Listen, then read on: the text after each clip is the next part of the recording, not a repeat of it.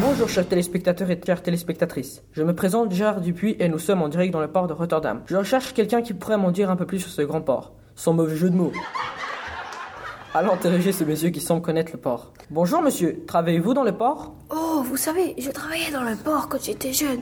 Mais maintenant, je suis bien trop vieux. Mais qui êtes-vous donc pour me poser ce genre de questions Je suis Gérard Dupuis, journaliste et historien et je fais un reportage sur le port. Et comment vous vous appelez-vous Je m'appelle Fritz van Gouten. Comme vous êtes historien, connaissez-vous la date de création de ce grand port Mais bien sûr, le port a été construit au XIVe siècle et s'est beaucoup développé au XVIe et XVIIe siècle grâce au commerce avec les Indes néerlandaises. Sans oublier le grand développement à la fin du 19e siècle, mais malheureusement, pendant la Deuxième Guerre mondiale, le port a presque entièrement été détruit.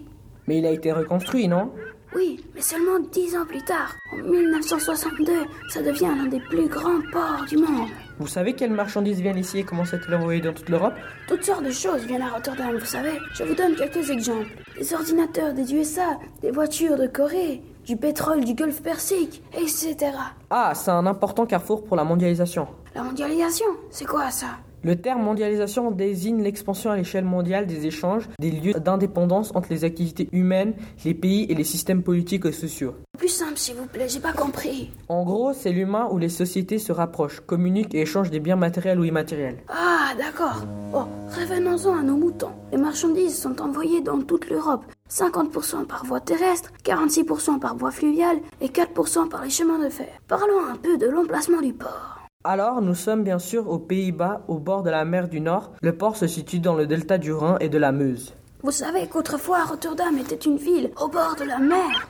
Ah bon Je vous explique. Le port a beaucoup grandi et il a gagné environ 30 km sur la mer. Ce qui fait que Rotterdam est maintenant bien dans les terres. Ah d'accord, vous connaissez la taille du port Oui, environ 100 km.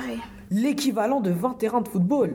Vous connaissez un peu l'expansion du port Oui, je peux en citer une.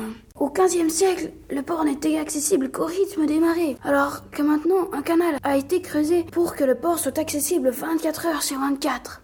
Pouvez-vous situer une, une autre amélioration Il me semble que la rive sud a été aménagée pour accueillir de plus grands navires, sans parler des chiffres qui ont été multipliés par 8. Vous connaissez le chiffre exact 386 millions de tonnes. Expliquez-moi pourquoi le port est si important pour la mondialisation.